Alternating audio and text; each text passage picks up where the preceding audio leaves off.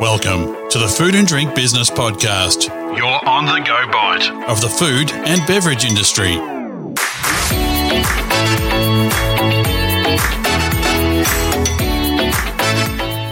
Welcome, folks, to the Food and Drink Business Podcast. My name's Grant McCarran, and today I'm once again joined by Kim Berry, the editor of Food and Drink Business and the host of this show. G'day, Kim. How are you doing today? Oh, I'm very well, Grant. Did you see me just frantically waving at children to be quiet just then? God bless isolation. now, now, we can't afford you twitching again like you did last time. No, so that's right. Took that. Took we'll that move right on. I twitch months to go away. well, Despite that, we're able to work from home and produce this show for people. And we've got a great guest and an incredible topic. So, Kim, please tell us all about the uh, situation for this episode. Yes, today we are joined by the new General Mills Managing Director for Australia and New Zealand, Matthew Salter. He's uh, been with the company for a long time, on and off, uh, but the last six years he's been in the Swiss Alps with the global outfit. But he's back and he's focusing on growing the Australian business. For those not across uh, the global entity that is General Mills, their brands include Old El Paso, Latina Fresh, Nature's Valley, Häagen-Dazs, and Betty Crocker. Matt, welcome. Thanks, Kim. Thanks, Grant. It's great to be here. Yes, welcome back to uh, to you know home soil. Um, what brought you back? Well, I, I, mean, for me, I'd spent you know six years, so it's both a long time and a short time. I'd say overseas. Um, it was uh, certainly rewarding from you know both a personal and business development point of view, um, and then also from a family development point of view. You know, lots of time together. Um, but a couple of reasons drove that. One, our our previous uh, managing director, his inter- international assignment was kind of due after after four years, so he was heading out, and all of the kind of planets aligned for me to return um, to to run this business. So it's um, you know it's been great with my kids kind of becoming teenagers or or getting into the final years of schooling, they were able to have you know an amazing experience overseas in international school and learning that kind of global mindset. But then equally, it's it's great to be able to give them the chance to finish school back here in Australia, and uh, and to spend a bit of t- bit more time with with family. You know, I think um, again, particularly probably the last twelve to eighteen months, the the inability to to kind of even come home um, certainly made that distance feel a lot further than what it already is. So, um, really nice to be back. Yeah, uh, how different is it when you're in uh, over in Europe with with General Mills to what it looks like here? Like, what would be some of the big differences? Look, I think the I think the culture of the organisation is very similar. Um, you know, it's it's often been described as almost family-like. Um, you know, there's a lot of care, a lot of support, uh, a lot of collaboration, um, and equally, you know, fun. I, you know, I think just about every manager I've had has said, you know, hey, we spend a lot of time together. We should have some fun whilst we do it. And so I'd say a lot of those things are, are very similar. I think the big difference really is just the the cultural nuance that you have of you know, the majority of your team coming from all over the world. Um, you know, I think here, based in Australia, you know, we certainly have you know lots of individuals with you know kind of diverse backgrounds.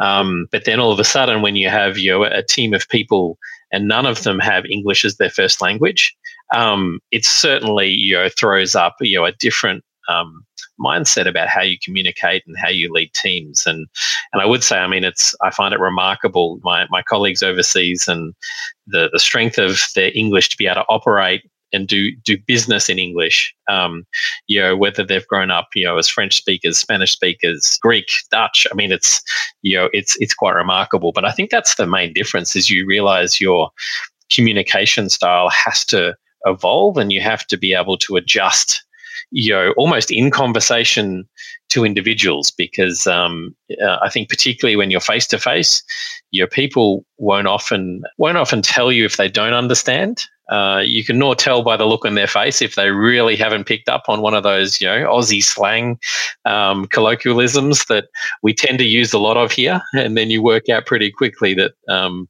you have to communicate leveraging more of their kind of vocab than what we would, you know, potentially hear. So would you sh- would you say sort of that that leadership when you're leading that sort of team in that environment it just requires you to be so almost adaptive you know from a interpersonal to a team orientation? How does that play out then in terms of um, setting goals and and forming a group that you can lead you know that you are all working to that common point?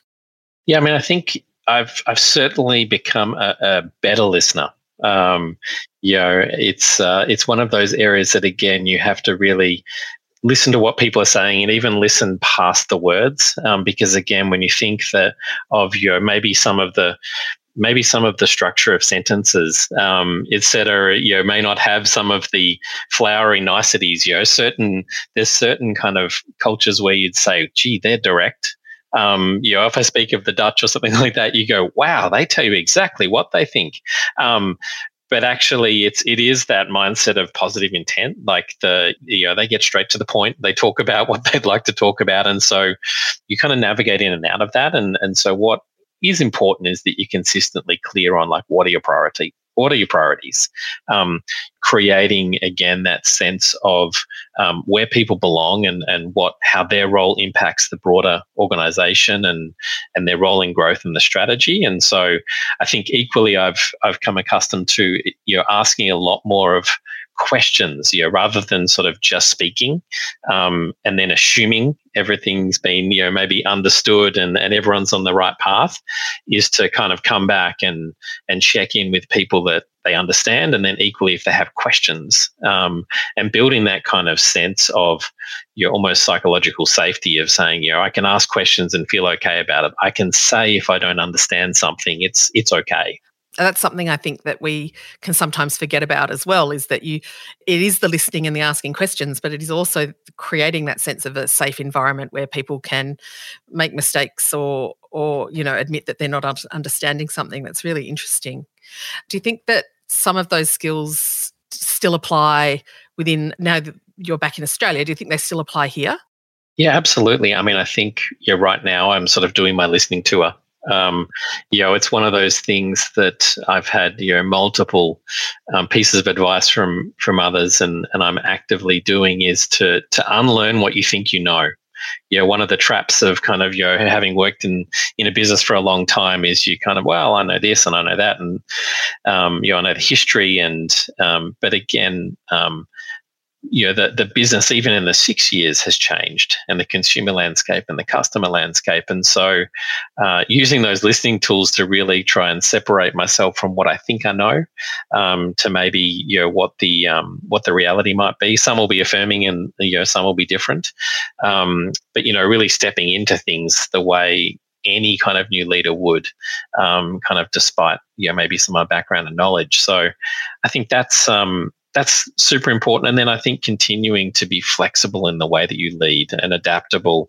Um, you know, I'm always position myself as someone that is you're there and ready to adapt to the team versus you know the team always thinking how do i need to adapt you know to a different leader um, and so i think you know regardless of your background language you know anything else you've got to have the ability to understand how to motivate you know people um, differently, um, what's important to them, you know how you build relationships, and so I think all of that kind of um, experience that I've had overseas and, and throughout my career, hopefully, is going to position me well to to get the get the most out of my team and and help them be as successful as they can be.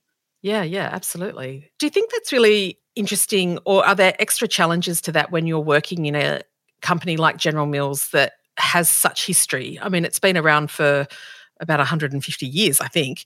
Um, to to keep up and to maintain that ability to adapt and change and you know and and keep moving forward.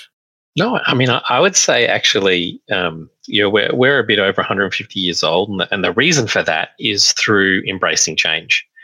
Uh, you know, when we think of what we started as a, as a milling company in, in Minneapolis, uh, making flour, and if you look through the history of the organization and the sorts of companies and brands and businesses that we've we've owned, we've divested, we've bought, we've built, um, you would see that change is actually constant. And I think you know that's certainly the way we look forward today is that you know to accelerate our growth, um, we need to look at how the consumer is changing, how the marketplace is changing, and and therefore building our kind of strategies um, and organization to kind of meet the future versus the past. And so, um, I think you know we we have that strong mindset of of leaning into change and leaning into opportunity. And so, I don't find it a challenge. I think it's invigorating, it's exciting, um, and uh, you know certainly where if anything we're sort of really pushing our people in our organisation to to think bigger and to really challenge us and you know challenge the status quo and see see what there can be out there.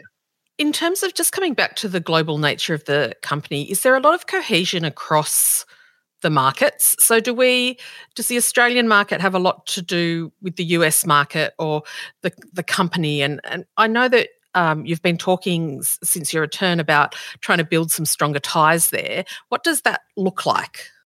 Yes, we have uh, five like reported segments. So, um, as I've talked about that that previous role that I've come from in in Europe, we Australia actually reports Australia and New Zealand report into Europe, so they're part of our segment that is Europe and Australia.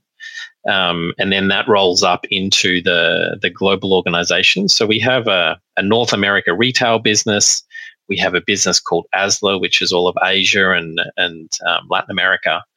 Um, and then um, we have a convenience and food service business, which again is US based, and then a pet business, um, which is US based, Blue Buffalo. And so, you know, we have obviously different levels of connectivity, certainly through the EU AU, as we would call it, given the reporting nature, given the, you know, we, we work collaboratively with our marketing development teams and manufacturing supply chain teams that sit there regionally in Switzerland.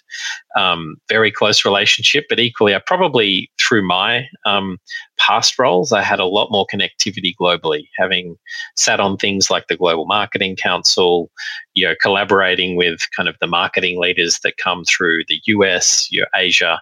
So you're really trying to bring some of that connectivity back into Australia. I think, you know, that's one of the things that we certainly feel is the is the distance. Uh, I mean, the physical distance, but also the time zone can be a can be a challenge at times to connect. And and as an organisation, we want to make sure that ideas are traveling around the world, um, and you know, and information and knowledge and that learning mindset is traveling around the world. So, I think um, we're working you know, hard on how we make sure that our, our business here in Australia and New Zealand feels very connected to the global strategy.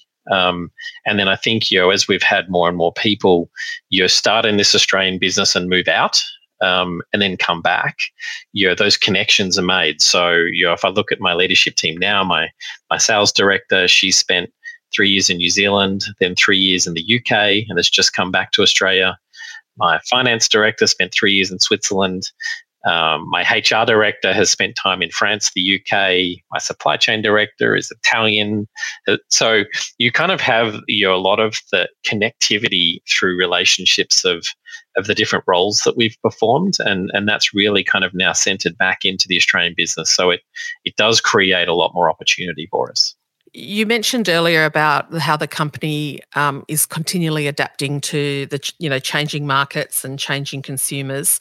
What are some of the big market changes that that you're seeing at the moment that you think are, are really you know major major targets for the company? Well, I think the I mean everything's kind of been thrown up in the air a little over the yes. last uh, 12 to 18 months. Yeah, some trends have completely changed and others have just you know been put on pause or, or, or, you know have, have kind of accelerated. I think certainly the the shift in the way consumers are shopping in terms of your know, e-commerce and you know is is something that has certainly changed the way that we uh, we market our brands and the way that we work with our customers. And it'll be it'll be here to stay. I think it'll continue to accelerate, and you know that really means that we have to think and, and develop our capabilities around digital marketing and connected commerce. I think you know we've we've historically been you know maybe I'd say slightly integrated, but now we need to be fully integrated. The consumer is certainly expecting that seamless kind of journey between offline and online.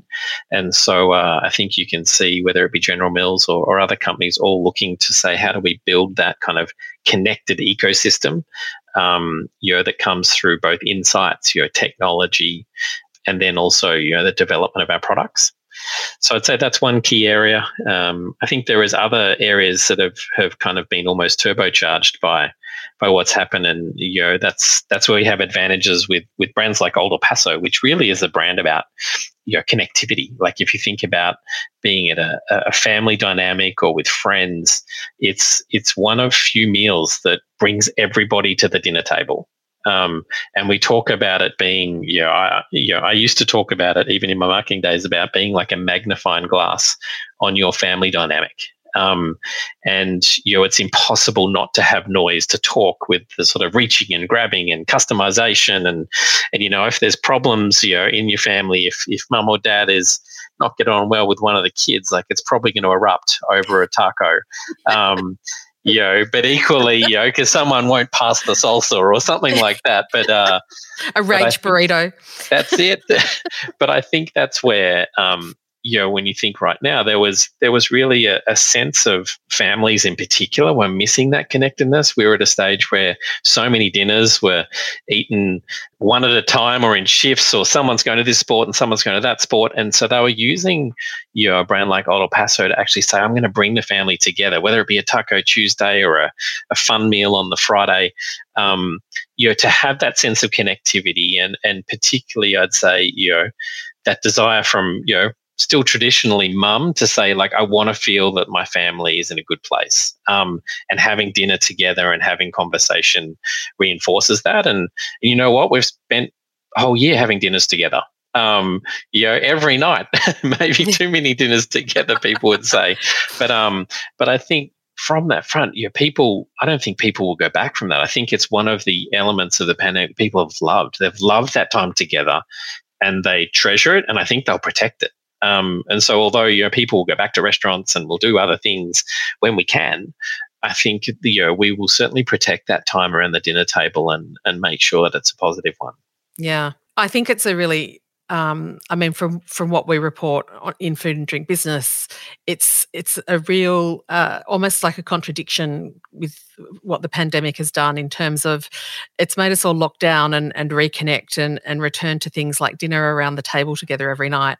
But then it's also made us try to find to be um, try new things and to experiment and to just you know reach out to just try and enliven what is otherwise driving us cabin fever well certainly i mean i think you could probably say um, be it be it the cooking programs or you know um, the the meal delivery boxes. There is a lot of you know options that have come into our home repertoires that is about experiencing new cuisines, new foods.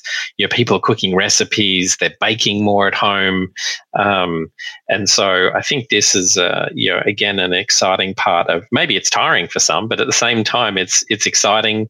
You know, I certainly know in our family, kids cooking you know, all of a sudden you're at home with your kids and they've got some time and you're like, hey, you know, my son Tom, you're, sous, you're sous chef tonight. You know, get on the knife, start chopping, um, because you know, at the moment they're not at basketball training and they're not at doing different things. And so I think immersing them into food and nutrition and and what that looks like from a from a health point of view and, and what you can create is is fantastic. Um, and then uh, and then you've still got convenience foods and, and other things to you know that is making life easier um, at the same time as how people are indulging i would say is the other probably trend that we're seeing you know. For for quite a while we were seeing a separation of you had kind of health and you had indulgence.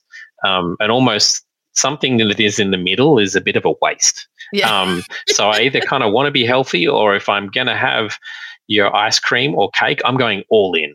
Um, and so I think we've continued to see that, you know, through through these lockdowns. You know, I'm I'm sure my my old company CB and, and others have, have done quite well as people have indulged in a bit more wine and a few more beers um, at home.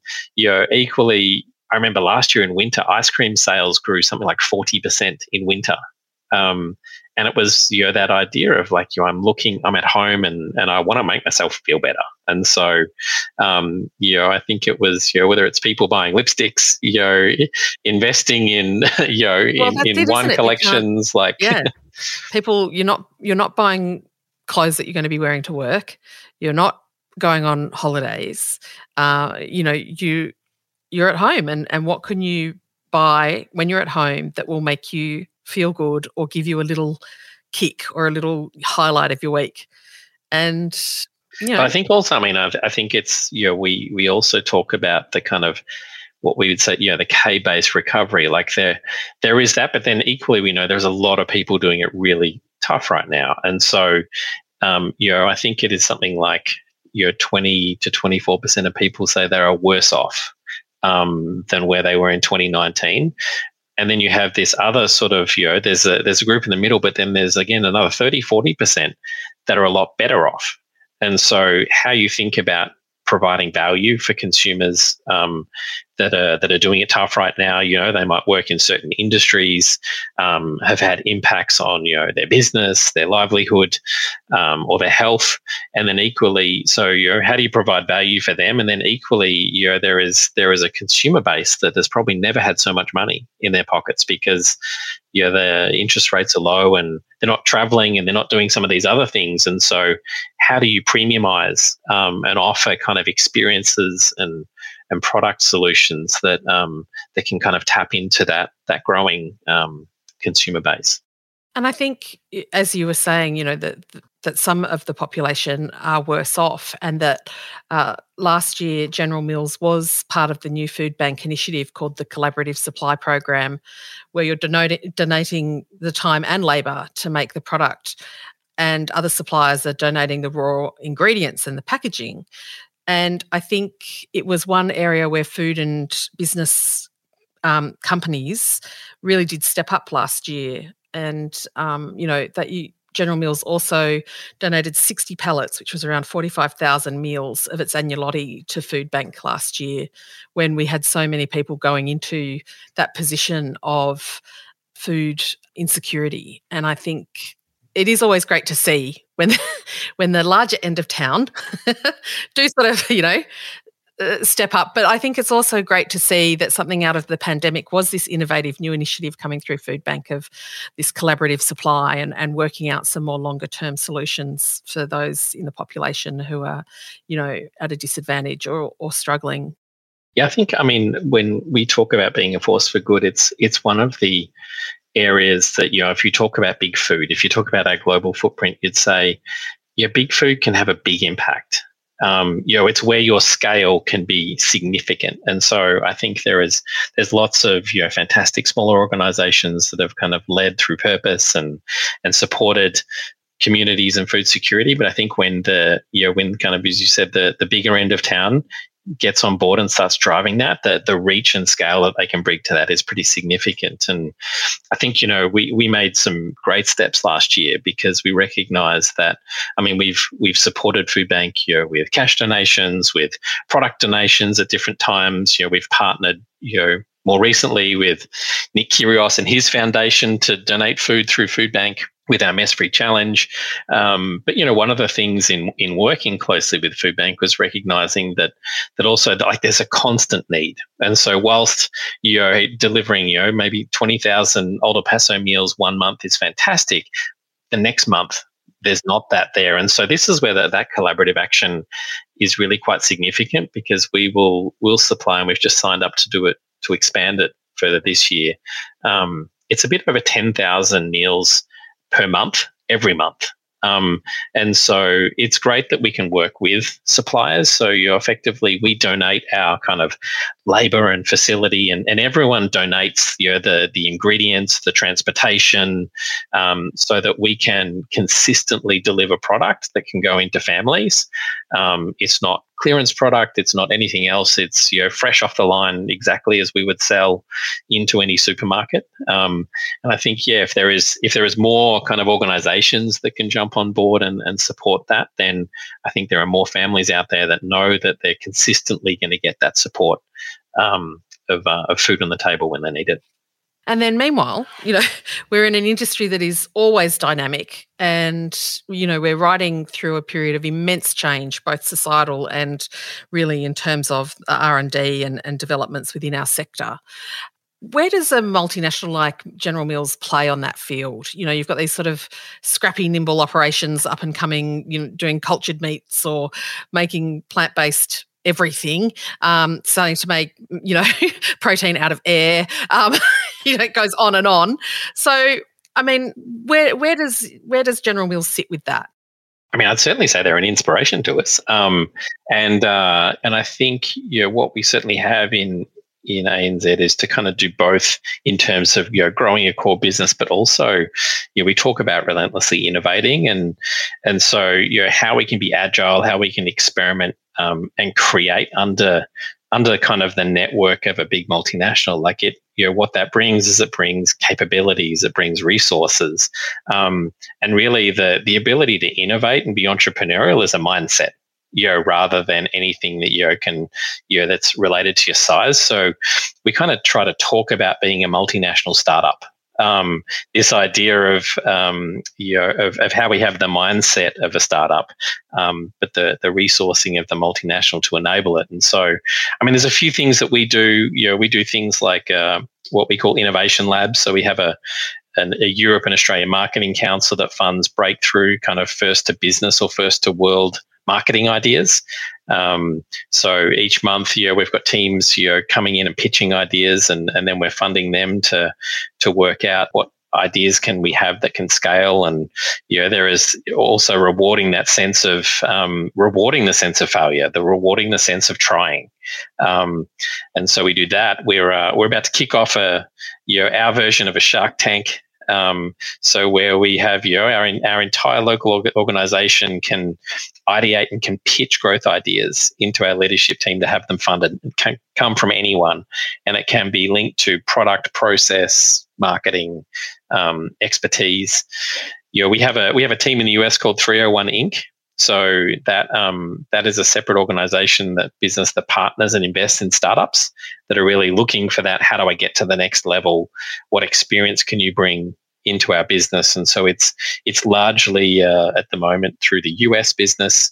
Um, and so we've we've invested in things, you know, like plant-based meats and these sorts of things, you know, in their infancy, and, and supported them, you know, plant particularly plant-based um, snacking um, businesses, um, and then um, and then you know we also have you know experimented around having things like founder teams you know that sit outside of the core business um, and have this kind of remit to bring rapid real world experimentation. And and I think you know one thing that is is great here in Australia is that you know where as I said it's a, sometimes a challenge our distance and our time zone.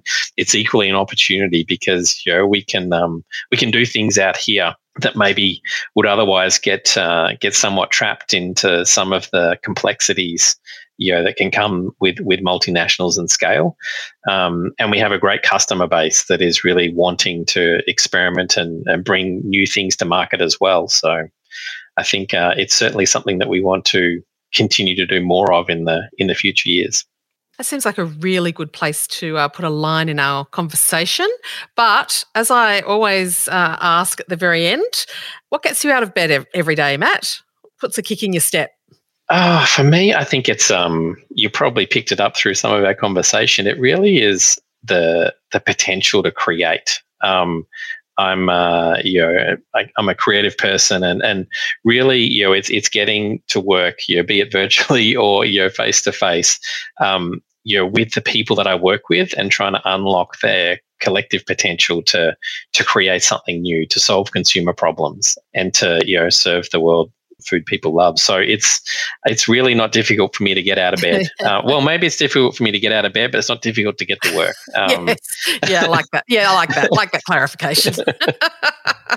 well, look, thank you so much. It's um it's going to be really exciting to see how um the company travels along under your leadership, and uh, let's touch base again further down the track, see how um see how you're going, and thank you once again. Sounds great. Thanks for uh, making some time, Kim. Well, thank you, Matt. Thank you, Kim. And thank you, folks, once again and as ever, for joining us for this episode. We'll be back in the not too distant future with another informative episode. But until then, have a great day.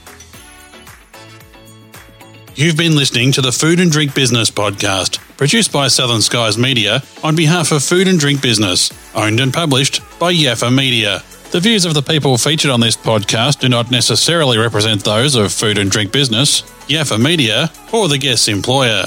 The contents are copyright by Yaffa Media. If you wish to use any of this podcast's audio, please contact us via our website or send an email to editor at foodanddrinkbusiness.com.au. You can subscribe to this podcast via your preferred platform and read all the latest news on Australia's food and beverage industry at foodanddrinkbusiness.com.au.